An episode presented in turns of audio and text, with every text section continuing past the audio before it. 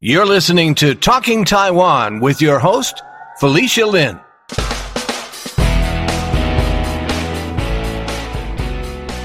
So, ladies and gentlemen, once again, we are here to welcome the Taiwanese president, Tsai Ing-wen. Tsai Ing-wen is a democratic elected president of Taiwan. And as we see here, there are Chinese protesters. And we wish one day we could elect their own president and they could protest in Beijing without being harassed by the government. That was Borcheng Hsu, a community organizer based here in New York, speaking outside of the Lotte New York Palace Hotel on March 29th, where PRC supporters had assembled to protest against Taiwan and President Tsai's visit to the U.S. This episode is a follow up on episode 233 that covered Taiwan's President Tsai Ing wen's 48 hour transit through New York from March 29th to 31st en route to Central America. In this episode of Talking Taiwan, I started off speaking with Tim Chng and Borcheng Hsu about how Taiwan's President Tsai Ing wen was met with protesters representing the PRC, the People's Republic of China, on the first day of her arrival in New York City. All three of us were there that day on the afternoon of March 29th at the first major site of protests, the Lotte New York Palace Hotel, where President Tsai was staying. Our discussion raised a lot of questions like how organized the PRC protesters were, how did they know President Tsai's itinerary in New York? As you'll hear from our conversation, the protesters seemed to know when and where to show up to make a scene. On the other hand, how prepared was the Taiwanese American community? What did the community do in response?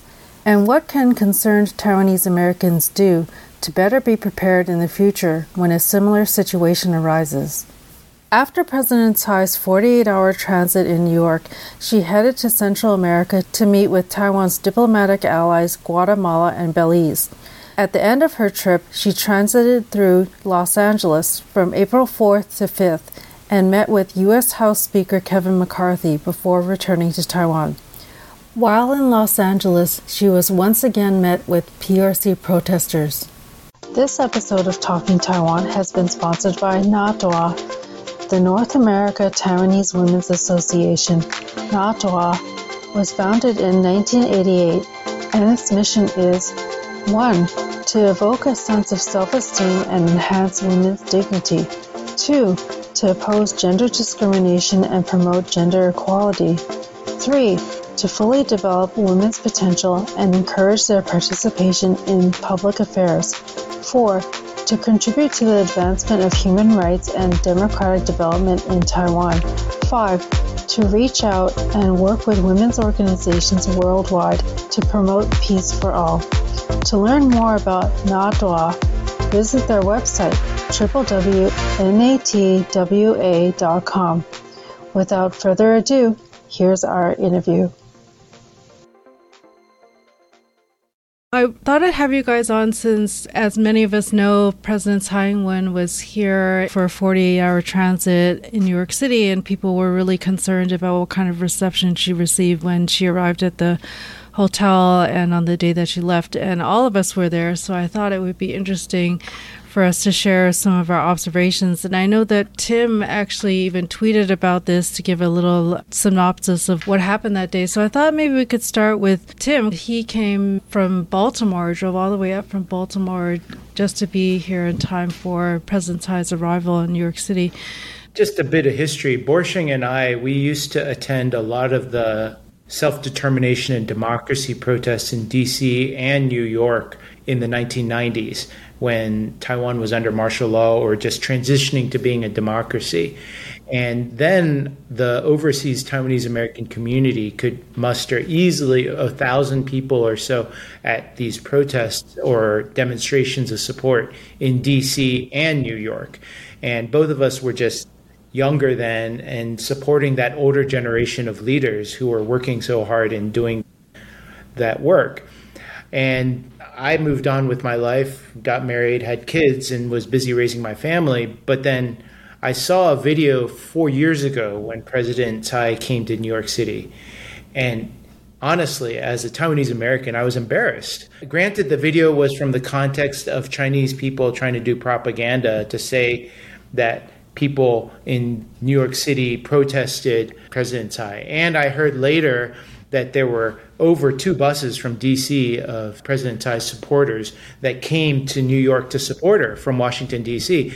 But just from that one clip outside, I saw what looked like hundreds of Chinese people screaming at President Tsai's motorcade, shouting at her to get out. And I saw one Taiwan embassy worker in the front looking completely overwhelmed, surrounded by a couple Chinese democracy protesters getting shouted down. And so it was, I felt, first of all, it shouldn't just be a one embassy person. I wanted to be there because I still have the memories of over a thousand of our community members shouting in support of Taiwan. And it just didn't seem right that there would be more PRC people to protest her being in the United States than pro Taiwan people to shout support for someone who's trying to make Taiwan a stronger nation.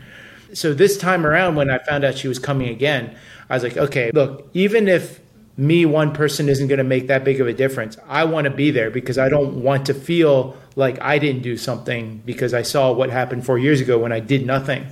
And so I just told everybody I knew and I thought I was going to get on the bus to get there with the DC people. And it was all late organizing from my perspective because I, yeah, it was only a week ahead of time. I think the Taiwan embassy was trying to keep it on the low. And Borcheng will go in more detail. I'm only the first day. So I'll just finish my first day. And then I went back to my life. And you guys took over and did a great job, I'm sure, in New York City. I found out that just two days before the actual event, that the embassy was asking the community, Taiwanese overseas community, to get 300 people to show up. And I talked to Su Mei Kao, and I talked to Borcheng then. Also, actually, I talked to Borcheng earlier, and Borcheng was already like had things going on planning. Then I also found out that the bus from DC wouldn't be able to get there at the time that President Tsai was arriving at her hotel because, again, they got the bus a week ahead of time.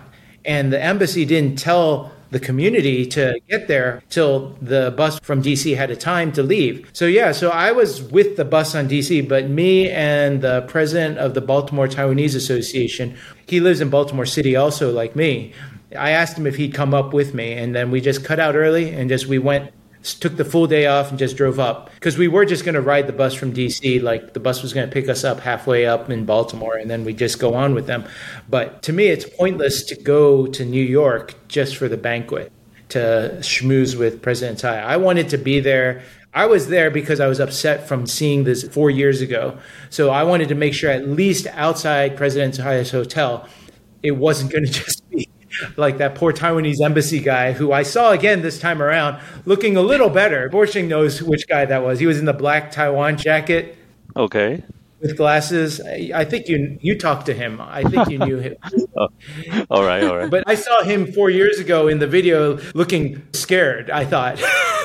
yeah. And anyways, Borcheng has a lot more details than I have. So basically, just to summarize, we showed up at 2.30 which is an hour earlier than the new jersey people were planning there and i think Borcheng was also planning to be there by 3.30 that was i think the agreed upon time and it was just me and Chishen showing up and we just saw the prc people starting to assemble and then, yeah, I was pissed already, but it was just the two of us.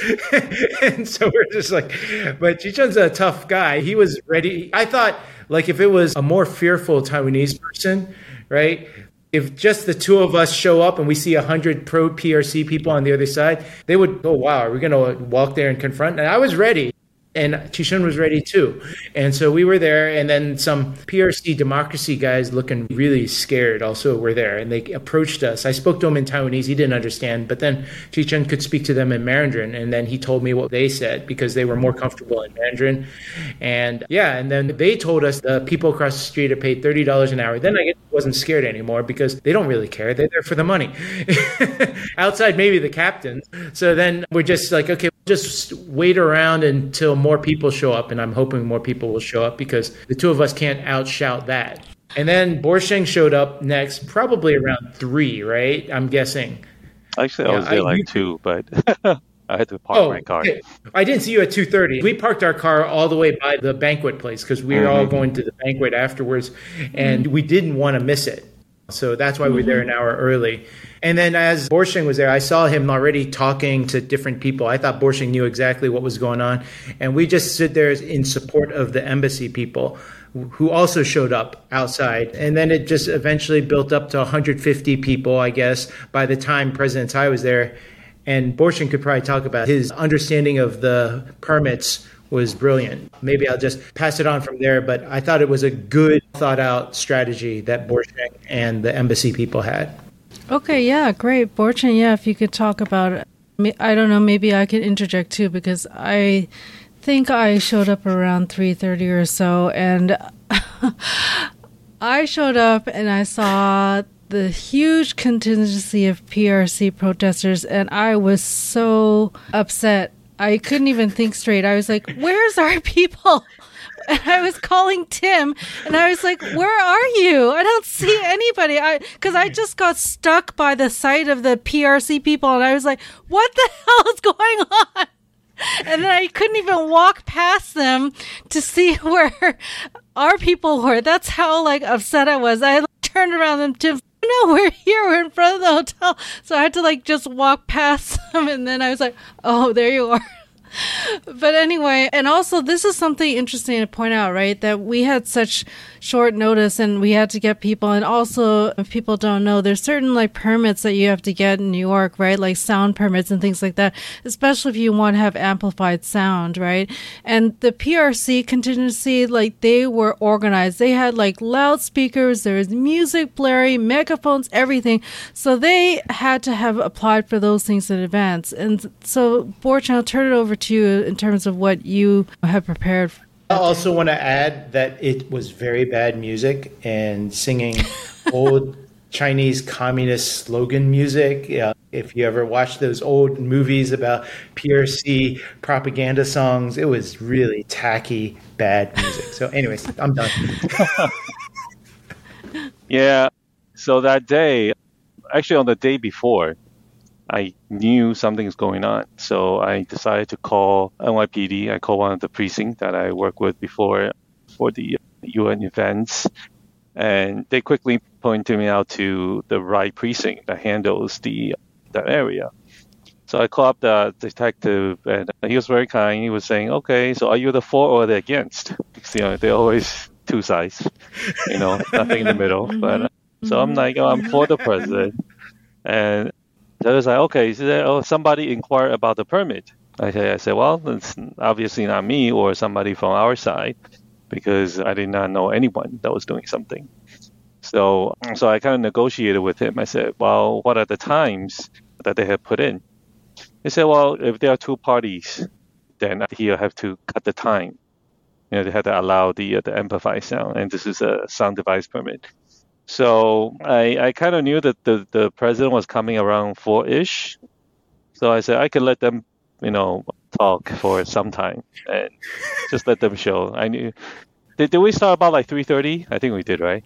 You started at four, I think. I thought it was four. I yeah. remember I was standing by your speaker, and then you said you're talking to yourself. Okay, it's this time. I don't know exactly what time, but I vaguely okay. remember it's four. You, I just remember you said. I think it okay, was around four also. Okay. You said, right. okay, they're off. It's our turn now. And yeah. then you turned on the power. I was right next to you when you said it's our turn now. I was like, oh yeah, fine. Because I didn't understand.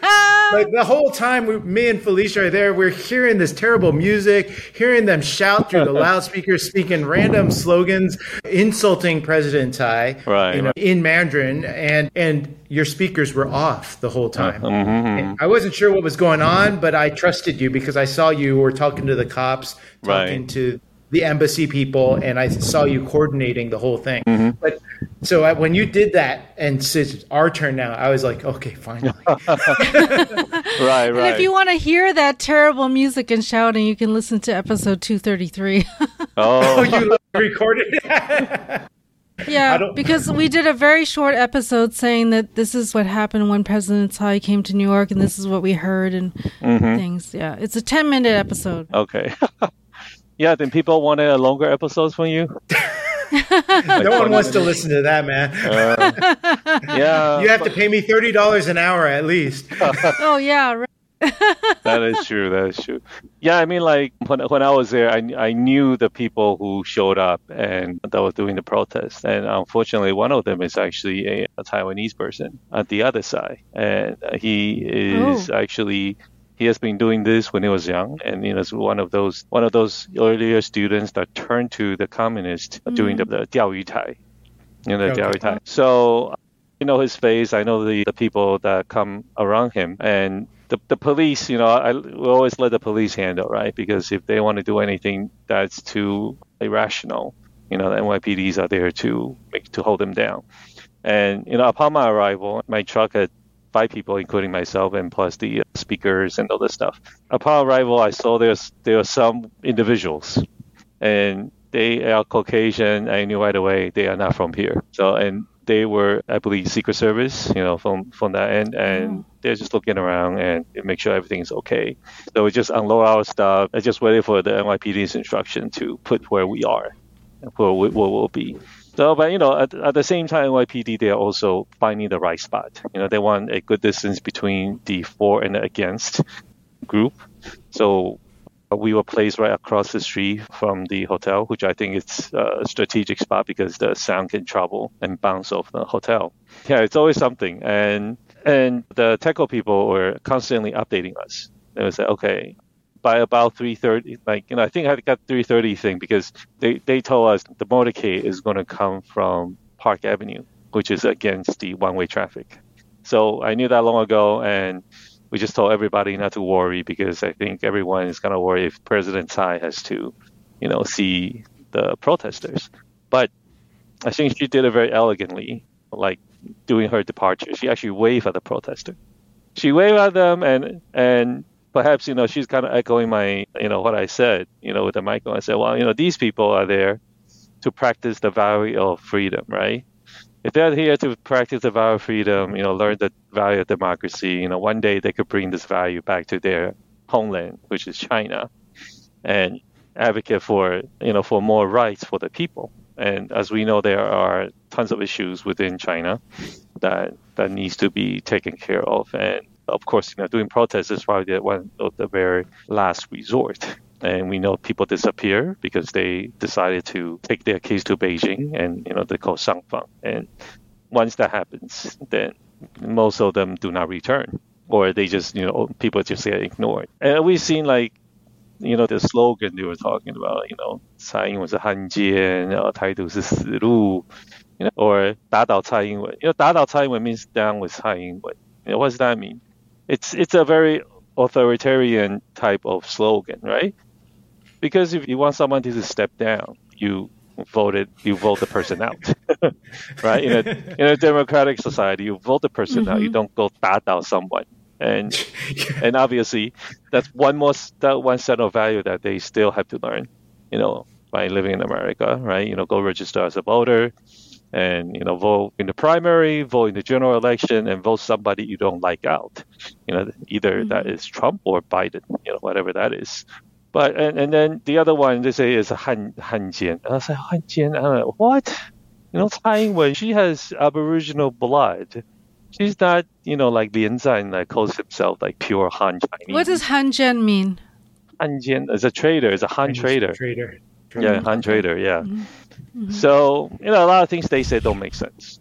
Yeah. And yeah. but you know, we know they are there to put on a show, and I think the more they put on this show, it irritates Taiwanese people that much more. Because during the farewell, a one of the professor back in my graduate school actually said he wants to come if there's like more event he wants to come because he saw the protest mm-hmm. during the the welcome, and he's not you know so-called the Ben He's you know he's like the White Shenzhen group, and but he knows mm-hmm. if we don't hold on together, you know this this boat might sink. And so, so to my surprise, he actually showed up, and you know, very early on, that was Friday, right? He showed Friday mm-hmm. for the farewell, and and I think he he actually got to shake President Tsai's hand, which oh, is great. Nice. Also, the TECO also prepare mm-hmm. like bands, like very high top bands, so that strategically kind of blocks the view of President Tsai to the protester.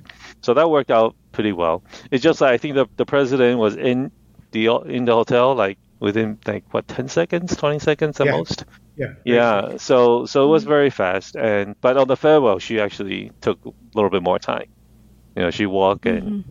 and kind of you know say hi say bye to everyone so back to the back to this the permit Wednesday. thing yeah like in, in general the permit thing four years ago so I, I share the same sentiment as tim. But tim you might actually watch the video a little bit. I think the video's description might be off because grand hyatt was where she stayed last time. And grand hyatt is very special is that even though its main door is on 42nd street it actually had a second entrance that's on the elevated roadway next to Grand Central. So at that time, the protests were at the 42nd Street. So wh- whichever they yelled, President Tsai couldn't hear them. So I think that that was good. And uh, and when she left, she also left from also from the elevated roadway next to Grand Central. So everything was everything was good, but it was just unfortunately four years ago, some of the pro democratic Chinese activists were attacked by these protesters. So actually, it was blood.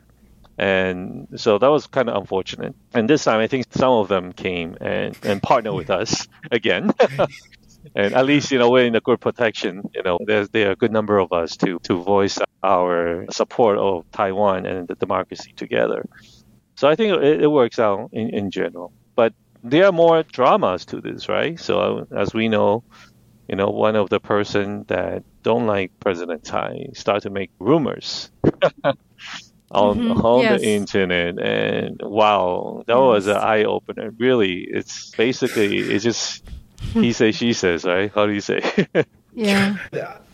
Borcheng, I did not know that essentially it was you that secured the permit for the sound. Mhm, I mean mhm. that that is actually more important than most people understand. That that was crucial for silencing essentially the PRC protesters. Essentially, that's what you did eh, because them not having the sound permit at the same time that President Tsai came in through that same entrance meant that basically she only heard us.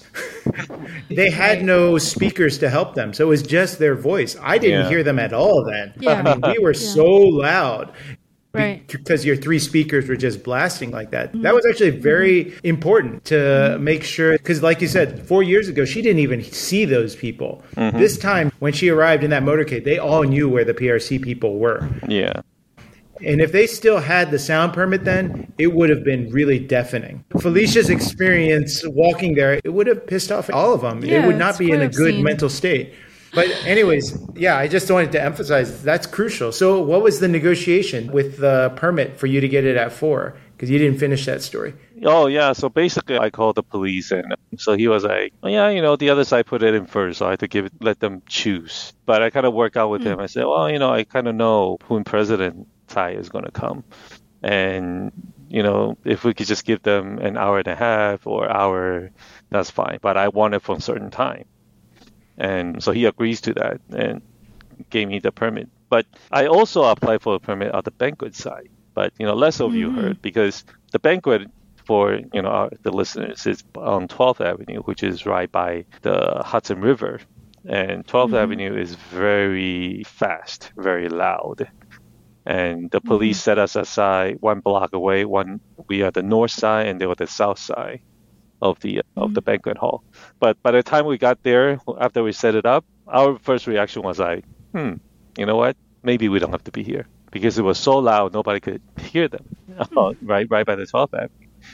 But originally, my plan was I wanted to stream President Tsai's speech inside the banquet hall to them.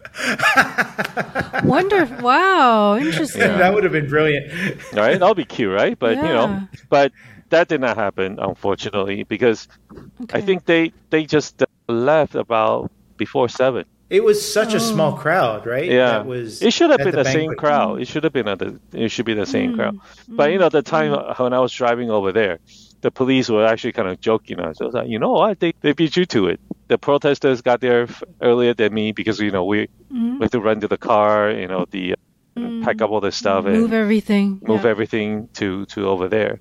It's just like it was kind of slow because we're still discussing what to do, and there mm-hmm. were also reporters that wanted to interview us after the you know after the event, and it was funny. This time I think I was I was interviewed by two Japanese reporters and one AFP.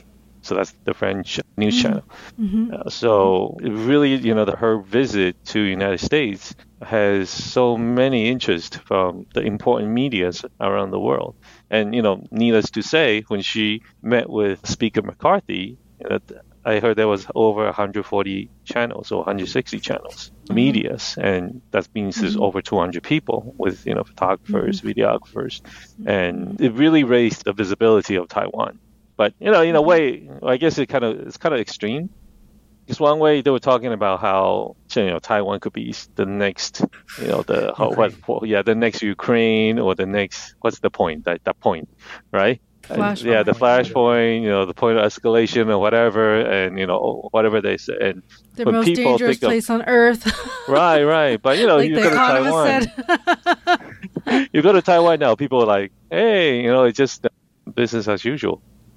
Right? People still Yeah. go to karaoke, still go to night markets, and I think in general, people have been listening to all these threats for the past so many decades, and nothing has really happened.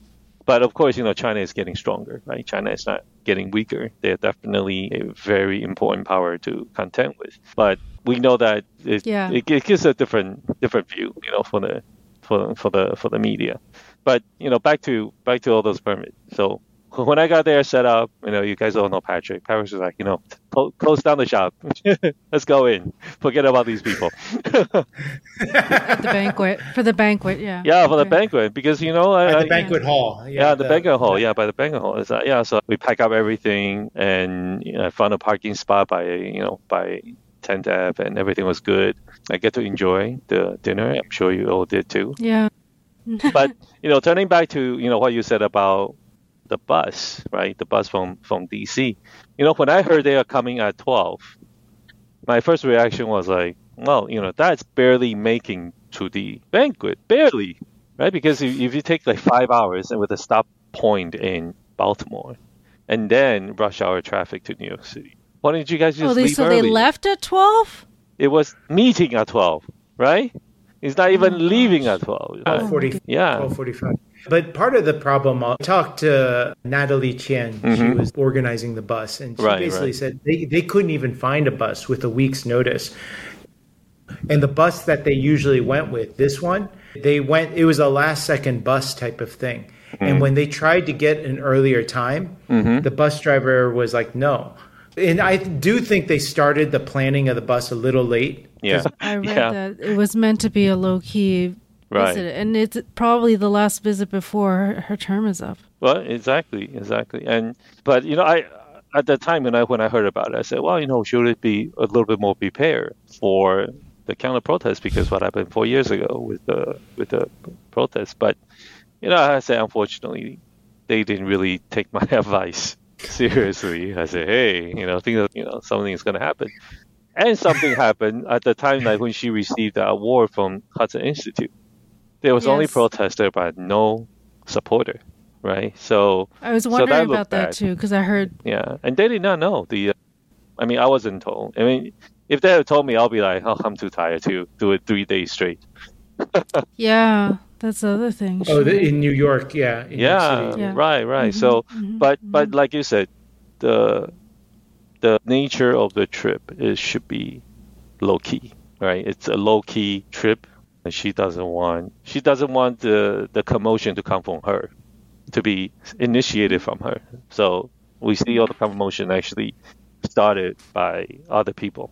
The, the thing that I think was okay is the only time the press reported the PRC protesters was the first day mm-hmm. into the hotel. Right. And and th- there was of course some Twitter chatter on the mm-hmm. other two things because the pro PRC people posted, but most of the time people made fun of them on Twitter, right? and so it got lost in the static all the other actions. And the only other time they showed was the I saw was when she was leaving, and you guys were there. Right. Granted, not as many as probably we could have had, mm-hmm.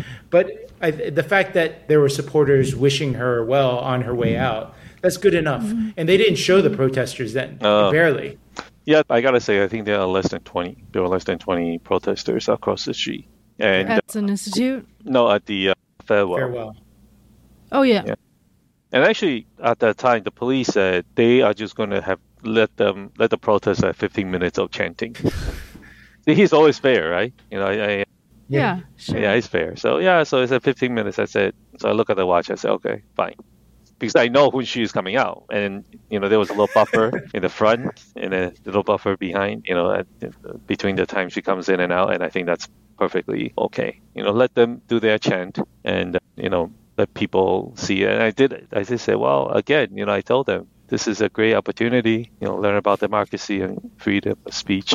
And I think everybody was happy, right? If they, if they were paid to do this, and uh, fine, you know, let it be. And now for a short break. Hello, listeners. I'm excited to share that we have a donor who has offered Talking Taiwan a matching donation of $5,000. That means when we raise $5,000, it will be automatically doubled to 10000 so, this is the time for you to make a contribution to Talking Taiwan and help us raise $10,000. You can make a contribution to Talking Taiwan on GoFundMe.com, Patreon.com forward slash Talking Taiwan, or PayPal and Zelle using our email address talkingtaiwanpodcast at gmail.com. Or if you're old school, just send us a check to our mailing address, which you'll find on our website at talkingtaiwan.com forward slash support. All of our donors will get exclusive first listening access to my interviews with Kevin Lin, one of the co founders of Twitch and current co founder and CEO of MetaTheory, the Boba Guys co founders Andrew Chau and Bin Chen, Chin Chih Yang, a multidisciplinary artist who has been inducted into the New York Foundation for the Arts Hall of Fame, and Michelle Kuo, an attorney, activist, and author of Reading with Patrick, which is a runner up for the Dayton Literary Peace Prize and the Goddard Riverside Stephen Russo Book Prize for Social Justice. We'd like to thank our first donor of the year, the Greater New York Region Overseas Taiwanese Pen Club, and all of our supporters. Now, back to the episode. And, uh, well, we didn't get paid for sure.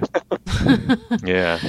Oh, Nobody yeah. paid us. And that, yeah, that brings up another topic going back to Twitter because Tim tweeted about what happened and uh, Borcheng, you alluded to somebody who's spoken out against Taiwan actually used one of Tim's tweet And can you tell us what happened? Because I did have somebody tell me, but it was in Chinese because it was something. It was like a he's like a political pundit, and he was saying something about Tim's tweet. In fact, he used Tim's tweet to create his own narrative about what happened on the 29th for his own purposes. We'll share a screenshot of Tim's tweet on the YouTube video version of this episode and on the Talking Taiwan website for this episode.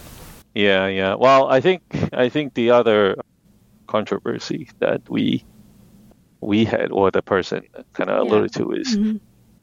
there were only you know ROC flag and the USA yeah. flag, and uh, mm-hmm. so he was like, you know what I what I what the, I knew the guy actually was ally before. He actually came to Taiwan Center before. Oh. Came to Taiwan Center's fundraising, and it was all good oh, until okay. the time he mm. started to, you know, go a little wacko. Now, but so he questioned why are these people holding ROC flags because these are, you know, you would call them Pan Green supporters, and uh, you know they uh, they pay to do it or something, and so he started to have all these conspiracy theory. Mm-hmm. But I gotta say, those people with some kind of sane conscience that that they don't want Taiwan to blow up. That at least they know democracy and freedom is something that should be kept and cherished. Right? Keep mm-hmm. Taiwan free. So the ideology, this universal value should be shared among people who, you know, a decent human being should do that. But if you are not so decent, like, well, you know, because there's a Taiwanese president, therefore we want the PRC to take over Taiwan. You know, kind of that kind of expression is not so welcome by us. But there there are people who are like that. And so naturally, you know, we, we know the external threat is getting greater and greater.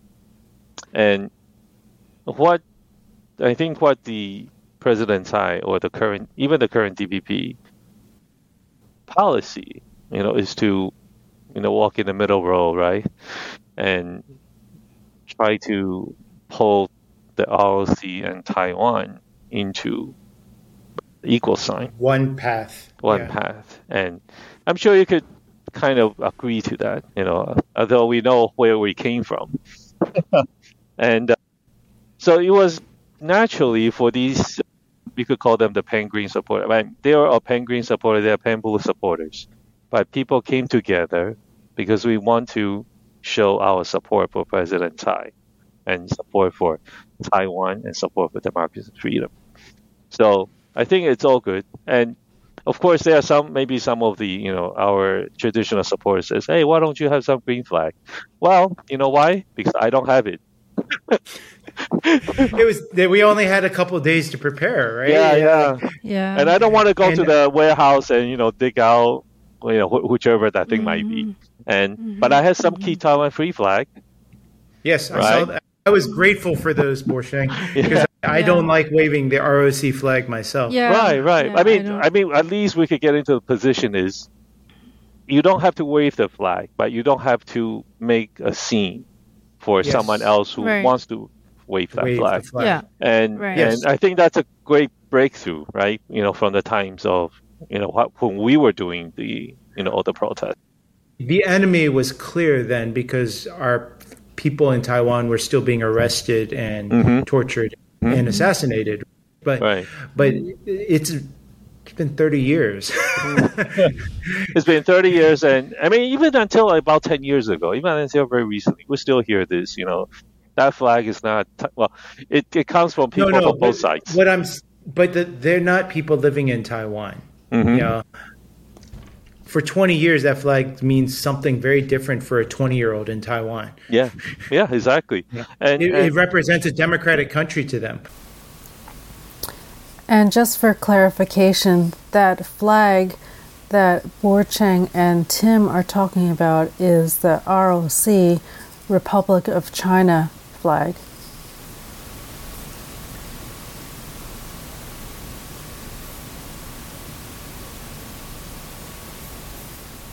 Right. And so I think in general, you know, people were not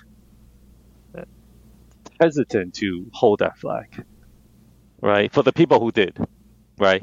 Tim, Yes. you, you Yes. not you, but for many they did not didn't have hard time, you know, holding that flag and a flag of U- ROC and a flag of USA.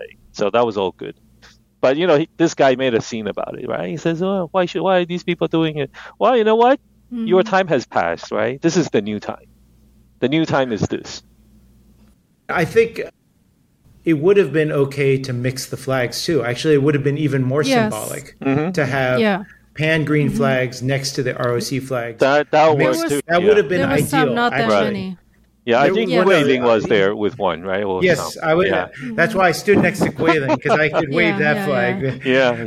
But I feel like because of this experience, fortunately, I have a whole. Bu- I went to Cincinnati. I have a whole bunch of them now. My parents' old ones. Our communities, Yeah. the activist Taiwan activist side of our community is not that strong right now. Well, I guess Yeah. we we kind of take a backseat because you know now we have a very strong U.S. support, Mm. and but you know even with this support, we still cannot be in the UN.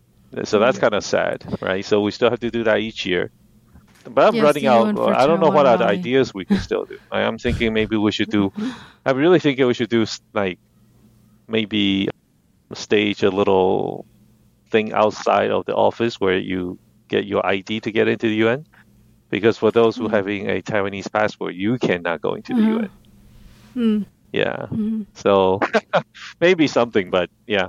But in, in general, is I think you know what this guy is trying to make a fuss of is, to us is really irrelevant, and Mm. he actually went one step further. To my surprise, he started to accuse some of the people in the welcome crew actually commies. He actually pointed out, oh, this is so and so, this is so and so. So he takes two pictures who kind of look alike and Uh-huh. said, oh, this is the Chinese communist guy that, you know, flows between pro Taiwan and pro China camp. Oh, So that that what ha- that's what happened. Yeah, but uh, you know, back to back to this thing in general. I think you know TECO could could have played a more active role, but perhaps they are short staff, or you know they think about oh okay these are some of the things we could do, and uh, that will make the process a little more smoother. Because I was like, I was probably the only person to say, hey, should we do this? Should we do that? should we do this? Blah blah blah. Nobody was ah, it should be all right, kind of thing, because they're probably so busy with whatever they're doing. And and I did say that to different different division within TECO. You know, one was you know closer to us. The other one was the kind of the national security side. Um, but you know, their their job is to make sure nothing happens in in terms of her safety. So maybe you know a protester, uh, a group of protesters is not their concern. I think the one important lesson to learn from this that you're saying is that the overseas community needs to take initiative to rally support. Because I think if you didn't get those permits set up for us, right. that space that we occupied would be occupied by PRC protesters potentially. Potentially, but you know, actually, if you do show up, the police will divide you to, you know, different places. And uh, the first uh, info that I received is they were going to be stationed across the street from Madison Avenue, on the Starbucks side. But you know, of course, that quickly changed. And I do notice, you know, NYPD they don't want to move people around so much if you're already there. So, so when they stood that corner, they just let them stood there. The fact that they had us there, right? Makes is like a chess piece that the NYPD can use as an excuse to push them further away from President Tsai or any other Taiwan state visitor Right, right. that we would expect. That's why I think it's important, at least from um, even from a safety perspective, that supporters show up. You know, right, right. Right and, now, and I just think you know even some some of the people I told them I told you know whoever that invited us I said hey you are sending out these invites. You call these people to come early. It's well it's not my job. My job right I, I gather all these info you know, all these uh, equipment. Of course and and you, and you know when Tim you told me you have a megaphone I said hey that's great. You know people when people told me that megaphone, I was like, okay, because we we need something bigger. We need something bigger, and maybe I'm, enough from, I'm a Baltimore man. maybe we just all all Taiwanese Americans should have a, a bullhorn in their house Yeah. that's at least rated 50 watts. All right. Yeah, we should. Yeah, and Wow. yeah, just like we should all have backup flags if we don't want to wave an ROC flag. Did you guys have a chance to talk to any of the passerbys? That's one thing that I also wanted to talk about was what the bystanders who walked by and saw all this commotion. Did either of you have a chance to talk to them, and what was the reaction? Well, I had more time to talk because I think Borscht Yeah. was very busy organizing. Right, And right. so uh, every American passerby was very easily sold to be annoyed with the PRC protesters because all I'd said is they are here to protest the president of Taiwan, but they can't even protest in their own home country. Mm-hmm. And they're in America being hypocrites, taking advantage of the freedom of speech in America when they have no freedom of speech back in China.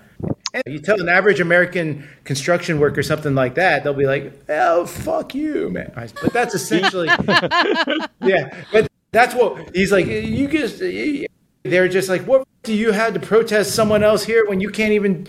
It's like they're trying to shout down someone who's democratically mm-hmm. elected. It's just an easy sell to an mm-hmm. average Yes. American on the street. yeah, yeah, Yeah, and they're very confused. And plus, the music they were blasting did sound very communist. Yes. You know, it, it, wasn't like pop music. Even though you couldn't understand it, it sounded like they were mm-hmm. shouting these marching political slogans like Yes. the communists do. Yes. It was that kind of propaganda sounding music, which Yeah. is grating to the average Americans.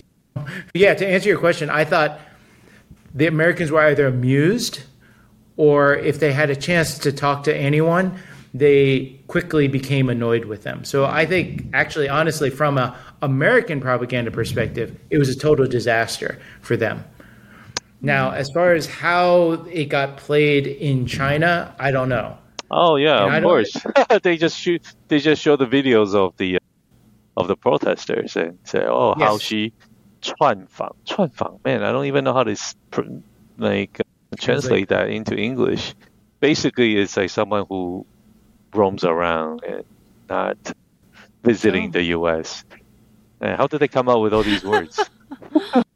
And how mm. how did it get played out in Taiwan overall? I think Neutral Taiwan was positive? well. You know, there's always two sides. Like the one that that did the uh, the syndicated that person's video, but I think in general, uh, because the there were over 40 reporters that came with her, so all these you know went back all mm-hmm. very positively.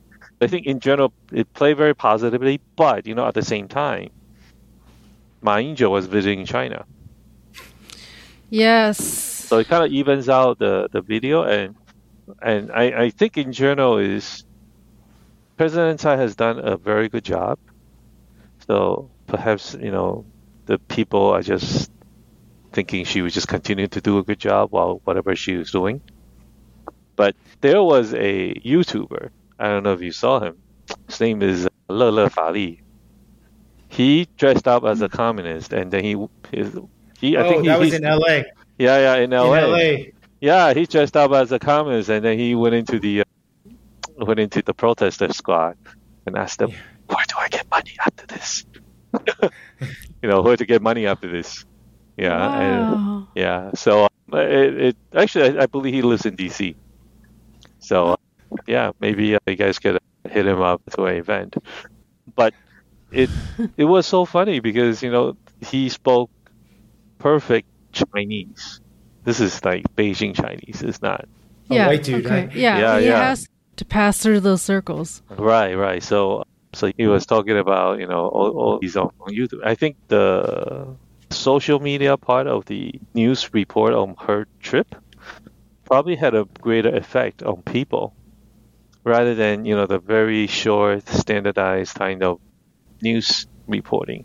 Because you know how much could you see in the news right? Three five minutes and then mm-hmm. it was cut off during mccarthy and Tsai meeting. Mm-hmm. So people didn't know what's mm-hmm. going on. But you know for all these youtubers they could go on and on about what's going on. I did hear that we had more people in LA supporting President Tsai than PRC protesters. yeah well, the other thing the other rumor is prc was going to pay more Yeah, Yeah. I saw that rumor on Twitter that they were going to pay more and that there would be thousands of them to Yeah. do direct action. Right. And I think they thought that would scare our mm-hmm. community, which I think they don't mm. understand how free speech works in America. Yeah. I think Yeah, that yeah. mobilized more of the elders to show up. Yeah. Mm-hmm. And then, and apparently, LA has a very strong Chinese democracy circle and Hong Kong circle Compared to New York. Yeah. Like those guys in New York look pretty beaten down. Just three guys. I was just like, but then um, I don't know if you know Garvin. He's in LA. His dad was in WUFI also,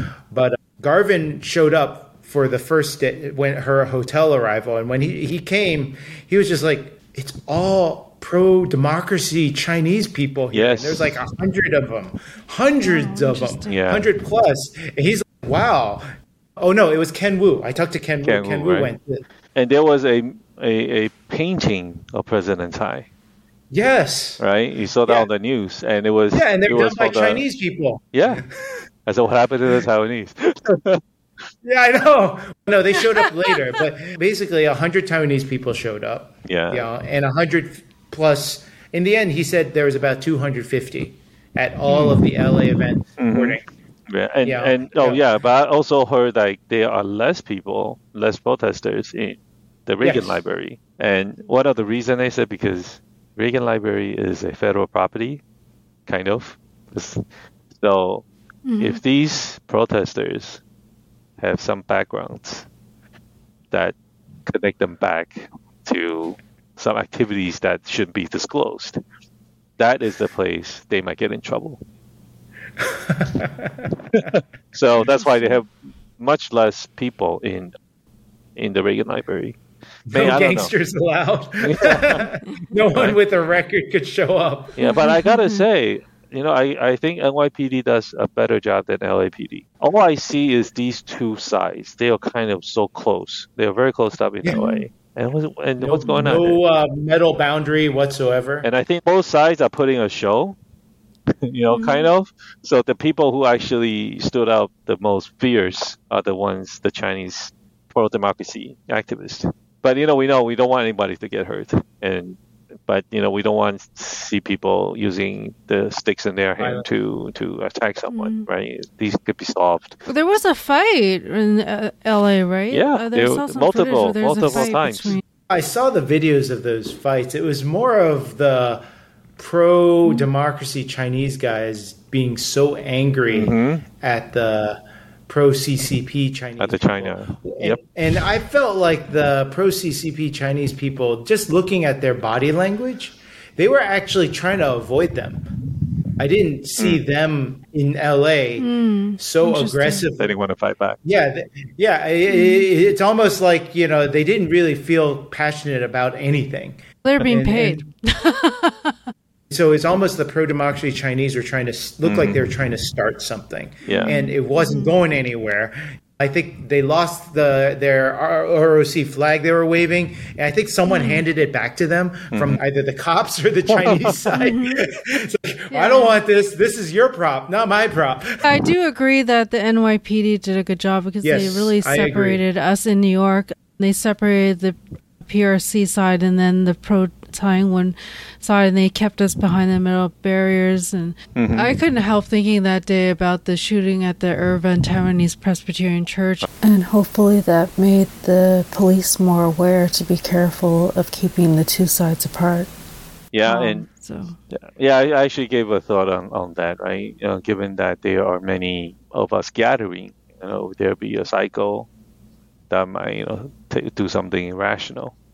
But good thing that didn't, you know, not happen. You know, knock on wood. And well, of course, you know, th- things like that has to be resolved.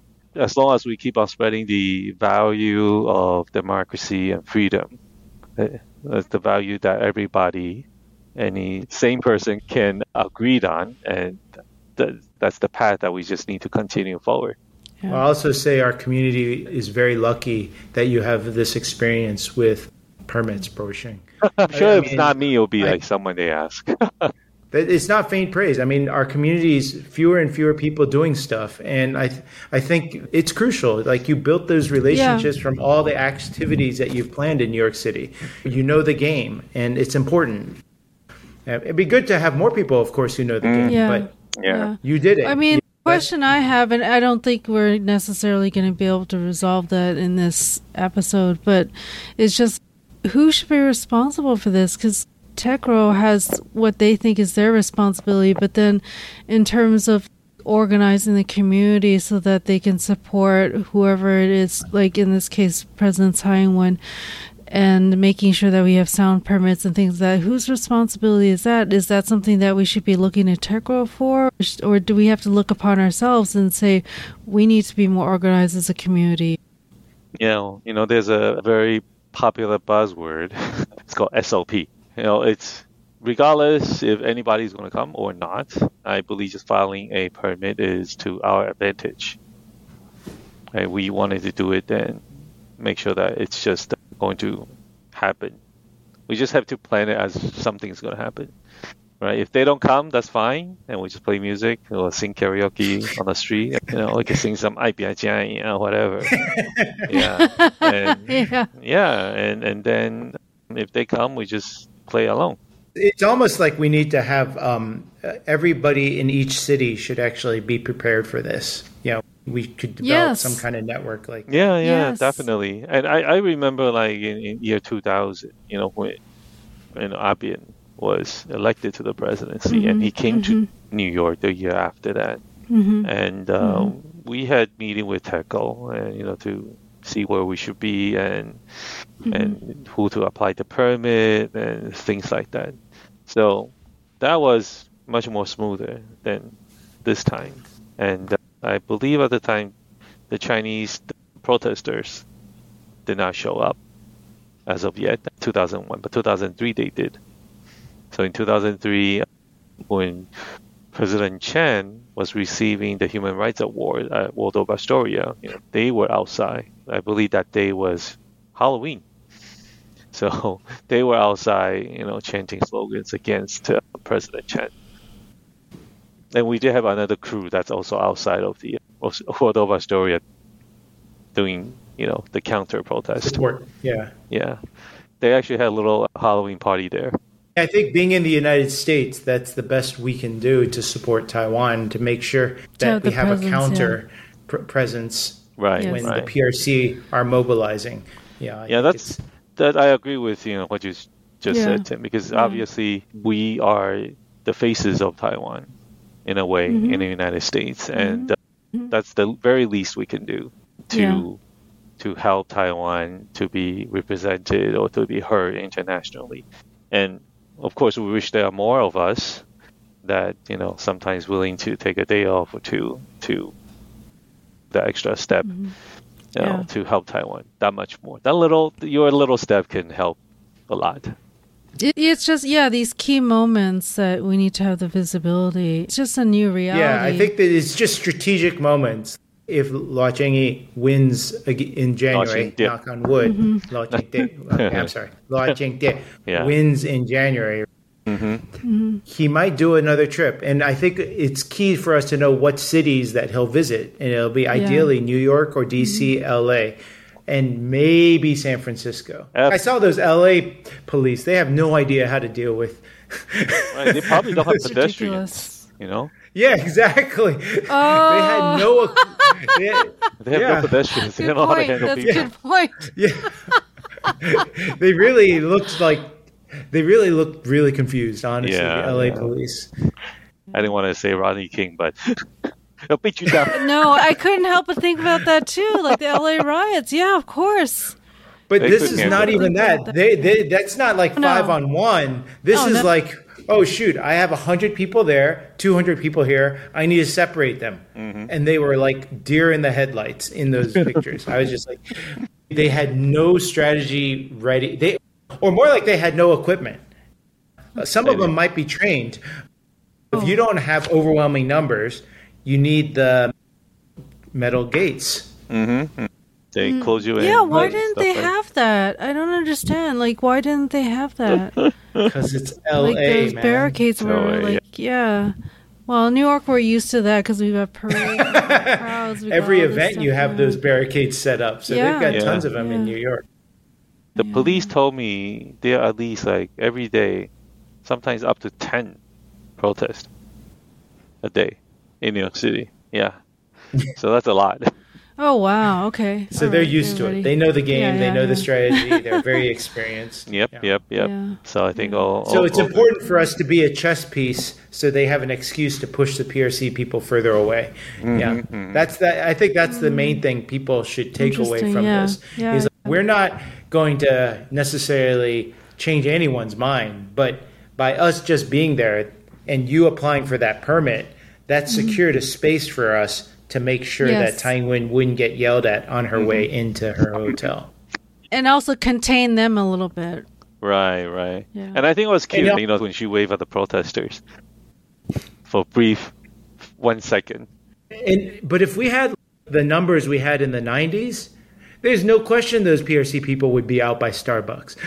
Yeah, yeah, definitely. if we had the numbers, then they would be pushed even further back. So I Yeah. think um, from the mm-hmm. perspectives of people who might listen to your podcast, Felicia, yeah, they should mm-hmm. know that showing up for these protests are good for the security of President Tsai and for the media spectacle. More important than the mm-hmm. banquets, honestly. Oh Yeah. yeah, In the banquet- absolutely. No one cares who's in the audience in the banquets. no. Yeah, the cameras are all focused on President Tsai and Yeah. her Yeah. speech. Yeah. But then the chance for you as a Taiwanese American or a supporter of Taiwan's democracy to make an impact is actually on the streets. It's not going to be yes. at the banquets. Yes. And I was actually very disappointed that a lot of people I knew at the banquet didn't bother to go to the protest. Mm. Yeah. or to the support. Well, yeah, support. The but you know, like like you were saying, Borcheng, we can count on TECRO wanting to keep it low key, but if it's a high profile pro Taiwan politician coming to the United States, we can count on PRC protesters being there. So mm-hmm. we should just plan on having support people there. Right, right. Yeah. Definitely. Yeah. Thank you so much, both of you, for taking time out of your schedule to be on Talking Taiwan. Thank you for having us. Thank again. you for having us. And thank you, Borcheng, for being such a skilled community organizer. yeah. Yeah. Well, I need all your support. I've been speaking with Tim Chng and Borcheng Hsu about Taiwan's President Tsai Ing wen's transits through New York and Los Angeles at the beginning and end of her 10 day state trip to Central America to meet with Taiwan's diplomatic allies, Guatemala and Belize. This episode of Talking Taiwan has been sponsored by NATWA, the North America Taiwanese Women's Association. NATWA was founded in 1988. To learn more about NATWA, visit their website www.natwa.com. Now it's time for you to show us some love. We just found out that you can rate us on Spotify. Or if you're listening on Apple Podcasts or Audible, leave us a review there. It helps others to discover Talking Taiwan. To learn more about any of the items mentioned in this episode, visit our website, talkingtaiwan.com. There we'll list any related links. Thank you for listening to another episode of Talking Taiwan. I'm your host, Felicia Lin. Talking Taiwan is brought to you by Forumosa.com